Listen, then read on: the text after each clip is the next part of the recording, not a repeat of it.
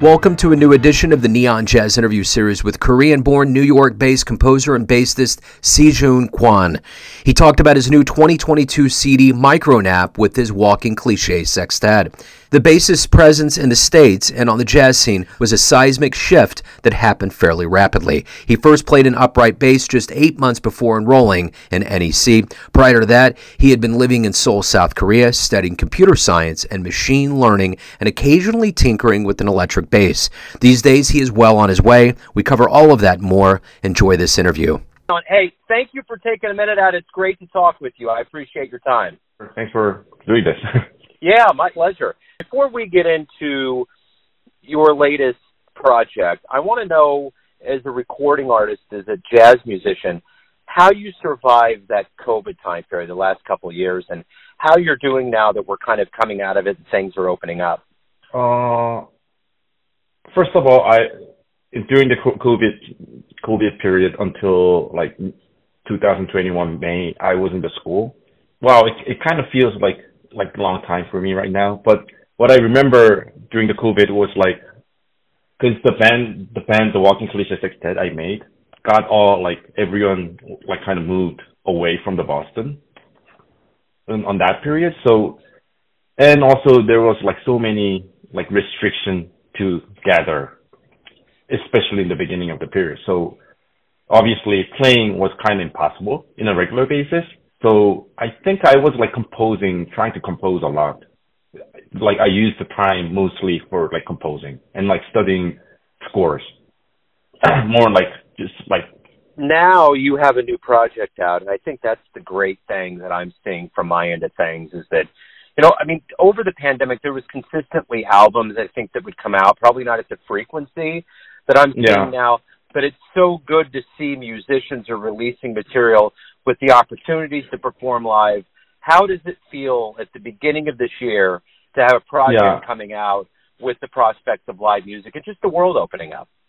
Yeah, I mean, it's obviously really good because like before, so I made a group, Walking Clicks sextet, on 2019 early, and we were like meeting almost at least once a week and like playing pretty regular basis. Like also in like subset of the band we're meeting almost every single day, and then the pandemic happened and we couldn't do anything, and so obviously it's like really good to be like things are opening up and then we can play the music that we've been like working on through the pandemic. So those are really good, but at the same time for me, like I think like those periods, it feels like a past. And I'm kind of like moving forward, like writing new music and everything. Yeah, I kind of want to like obviously play the material, but like play the material from my previous project, but at the same time want to like kind of like move on to do something new. Sure, and you know, Micronap really is, like you said, you know, there's a newness to it, there's a freshness to it. It's a concept that to me represents the absolute essence of freedom, which is why we enjoy jazz so much. So from your perspective, tell me how this project came together.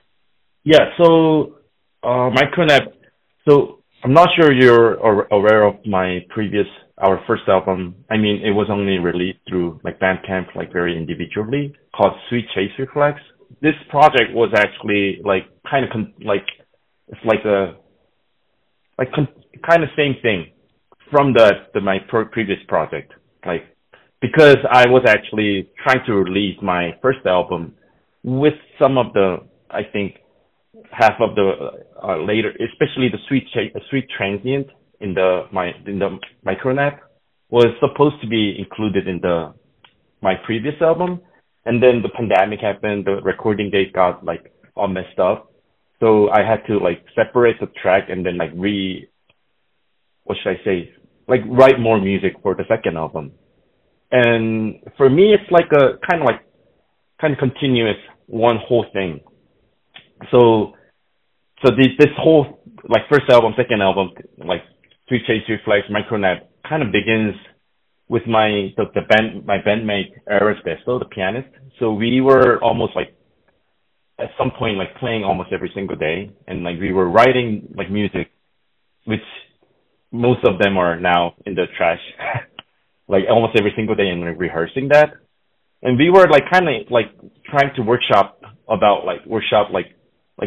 very like, what should I say, detailed, like written out composition to like extreme free like improvisation, and like how to connect or how to like explore that spectrum between like control to the chaos, or I won't say chaos, but I would say composition to the spectrum of the composition and the improvisation. These are like the issues, first of all, for us, I think, of all our exercises and our like study of our like previous musicians like Vijay Iyer, Tyshawn Sorey, or Anna Weber, John Hollenbeck, so, and also Anthony Braxton, obviously, I think, and Henry Threadgill. So like kind of reflection to those people, our study of those people. And I thought that the whole process felt like a kind of are related to like, what should I say? Some kind of like non-linear, like the nature of the non-linear. Does this make sense? I don't know. Yeah, it does. It does. And that's kind of what I was going after when I was trying to kind of, introduce the concept, and you really did elaborate on it really well. And I'm curious, how did you arrive at this place that you're at in jazz? Talk to me about where you were born and raised, and kind of how some of the seeds of music and playing and jazz got into you. Yeah. So first of all, I studied mechanical engineering in South Korea, and computer science, and before I came to the United States. So I wasn't like involved in South Korea, any of like jazz scene in South Korea. But I loved music, and I was listening to Tim Berne and like Craig Taborn. I think I remember also I was listening to John Zorn a little bit. I was just like listening to a bunch of those people, Michael Formanek, and it was everything kind of happened in a natural way. I kind of wanted to learn bass, double bass, and then like I learned the double bass, and then like my teacher was like, "Oh, maybe you should apply to New England Conservatory," and I was kind of working hard because I really liked playing music, and I really liked the music what I was hearing. So, and then I got in, and then so my actual music, all my musical experience, real musical experience started when I came to the United States, which was 2016. And then, like as usual, I was like trying to learn the instrument itself, and also learn the traditions. At the same time, try to be more creative, like studying with classical composers, or like studying like new music or contemporary classical like scores or something like that, and also trying some like many different things. I think I also remember doing like kind of show with the play, the actor, and like kind of improvising music with the act, like improvising act or something like that. So all those kind of like experience, yeah. So was it always a dream of yours to get to New York, to come to America? Obviously, yes, because I think I was always like checking out all the new, even before I was playing like instrument, I was always like checking out like maybe like who's playing in Smalls, or like who's like maybe checking out like who's playing in Stones, and like try to find the record of them and then like listen to them. What was the first show that you saw live in New York that just blew you away, that kind of was a transcendent moment where you're like, I'm here, I'm in the mecca of jazz, and I'm watching this live? I think it was 2015, right before I came to like study in the United States. I visited here on like November, and I went to Stone, and in the Stone, I think I remember it was Tyshawn Sorey and Mark Helias. And then there was a guitarist, actually, I can't remember who the name is, but I mean, that day I was like really blown away by Mark Helias. So that show was like really like kind of shocking to me. And also I remember I was watching Ambrose Akin Mushire's like Village Vanguard concert, which was, I think, in March in 2016 or February. Yeah, those two were kind of like really, I think, memorable, one of the memorable show I saw in New York. So I think for the typical musician, you know, you always grow, you always evolve. And but I have a feeling, I have just a sense from my perspective that those that come from different countries, that go through different, different lengths to get to where they want to go, geographically and metaphorically speaking, there's a lot more growth. You kind of have to grow up in a different way. How do you see your evolution in the world of jazz since you've come to New York and been in the biggest game of jazz possible? Are you happy with where your evolution has gone, where you are with Micronap, and where you're at right now in your career? Like, I have no complaints. I mean, like, obviously there's so many things that like I want to do in the future and I'm planning to do. I feel like, you know, evolution-wise, like, first of all, for me, like, what really care is, I think there's always, like, two aspects for the musician. Like, first is, like the music itself I'm making. And the other is more, like, a outside career side, that if you're getting gigs or, like, if people are recognizing what you're doing. And people are, like, maybe appreciating or not. But, like, I mean, obviously, there's so many things I want to study more and I want to like, explore and I want to experiment. But right now, the Micronap and everything, I'm very happy with it, and I'm also very happy with what I'm like what I'm planning and like what I'm gonna do in the future too, which I feel like is gonna happen pretty soon, and also, yeah. Also, like, I appreciate, I mean, yeah, the other side, how it's, like, recognized. Like, getting what, like, the reviews or words that I'm getting, I'm happy with it, right? Does that make, is that the answer that? Yeah. Right? Yeah, no, you hit nail on the head. So, you know, sometimes I like to ask people if they could go back in time and see any jazz musician anywhere, who would you see? And I am going to ask that, like, who would you want to see? But I'm very interested in the shows that you mentioned, the cutting-edge cats that you've caught live. So I'm going to ask you this. Who's the one person in the world of jazz right now that you would love to see live? And who would you go back in time to see live in the annals of jazz? For the past one, going back to the past, there's a one YouTube, I think, it's on the YouTube where the Cool Train Quartet, I think it was a half note. Yeah, live at the half note on 1965. This recording is like, I listened to this like over and over. One of the, there's like a track in the YouTube called like Cool Train playing I Want to Talk About You. And it's like split into two. And I think the first video, McCoy, it features, it has McCoy Tyner solo. And the second video goes to the Cool Train solo. And I listened to this over and like I don't know how many times I actually listened to it. It's like something that I always go back and listen back, and I kind of wish I actually imagine a lot being there, like how I might have felt in that situation. And I especially really like this record because like I was back in NEC, I was like.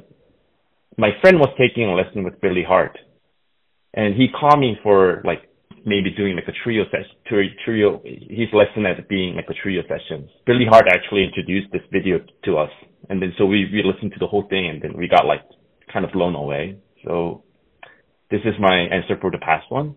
And right now, if I want to see, should it be jazz? Actually, I'll go for jazz. I think I really want to see. I really want to see Eric Revis group. You know, the recording Slipknot Through a Looking Glass? Yeah, absolutely. Yeah. That. I mean, I'm a huge fan of Eric Revis. So this will be my, I think, answer for now. Yeah, he's phenomenal. Yeah, for sure. That would be a wonderful show. Yeah. So let me ask you this. Why do you love jazz? I think this kind of connects to the concept I was talking about, the Micronap. I feel like jazz deals with those, what should I say, those extremes, like being like free to be in control, always have to deal with those like two extremes And it feels a little ironic always for me. Because, like, I remember I was taking a lesson from Ethan Iverson back in NEC, and he actually, like, released a, what should I say, like, blog, post something about this, like, about, like, jazz being, the practice of jazz should be more like, so he was saying a lot of times he felt like the students' problem might be they're improvising too much, then they're playing their compositions, which for me, I'm not saying I'm agreeing or I'm like disagreeing with that, but I feel like for me, there's always like, you know, like people will say in the beginning stage, like learn the language, like transcribe the licks of the Charlie Parker or someone else and then like try to adapt it. So I feel like there's always like a compromise or some kind of like, yeah, people are dealing with the spectrum of the competition and improvisation. So I think that's like really fascinating always, and also always makes the music really fun. And then sometimes music goes like extremely different way. There's a flexibility, but also you might stay there and then really make it right. Just really sound just like great as usual. So everyone out there has a perception or an idea of you, who they think you are, your family, your friends, your fans, but ultimately, you're the one in control of your life. What's your perception of you? Who do you think you are? I think I'm not sure this is the right answer, but like for your question, but I always want to be like a band leader who writes all the music for the bands, all original music. And yeah, I think I really like doing that. Like I like running a band, and I like writing for them, and I like having a communication with them to like what should I say, like put how to like, you know, think of like try to put like reflect their personality to the composition or some kind of things like that. And in the more maybe so in more outside world view, maybe it will be more like a composer and band leader, and maybe later I'll say bassist. Does that make sense? Yeah, totally does. Yeah, no, that's a great answer. Yeah. So let me ask you this. Let's get to the good business of everything. If anyone wants to pick up Micronap, learn more about live shows you might have this year, anything about you, where can they go? Where's the best place? In the web, in the online, or in the offline world? Yeah, I mean, I have a website, sejunkwonmusic.com. Yeah, that will be the place where people can find everything about me. Yeah. Sejun, thank you for taking time out today to open up about the new album, your life, and music. This has been great. Thank you for opening up. Yeah, thank you. Thanks for having me. Thanks for listening and tuning in to another Neon Jazz interview, where we give you a bit of insight into the finest players and minds in South Korea, New York City, Kansas City, and spots all over the world, giving fans all that jazz. And thanks to Sejun for his time, music, and story. If you want to hear more interviews, go to Famous Interviews with Joe Domino on Apple Podcasts or Spotify. You can find us at youtube.com. And for everything Neon Jazz, go to the neonjazz.blogspot.com. Until next time, enjoy the jazz, my friends. Neon Jazz.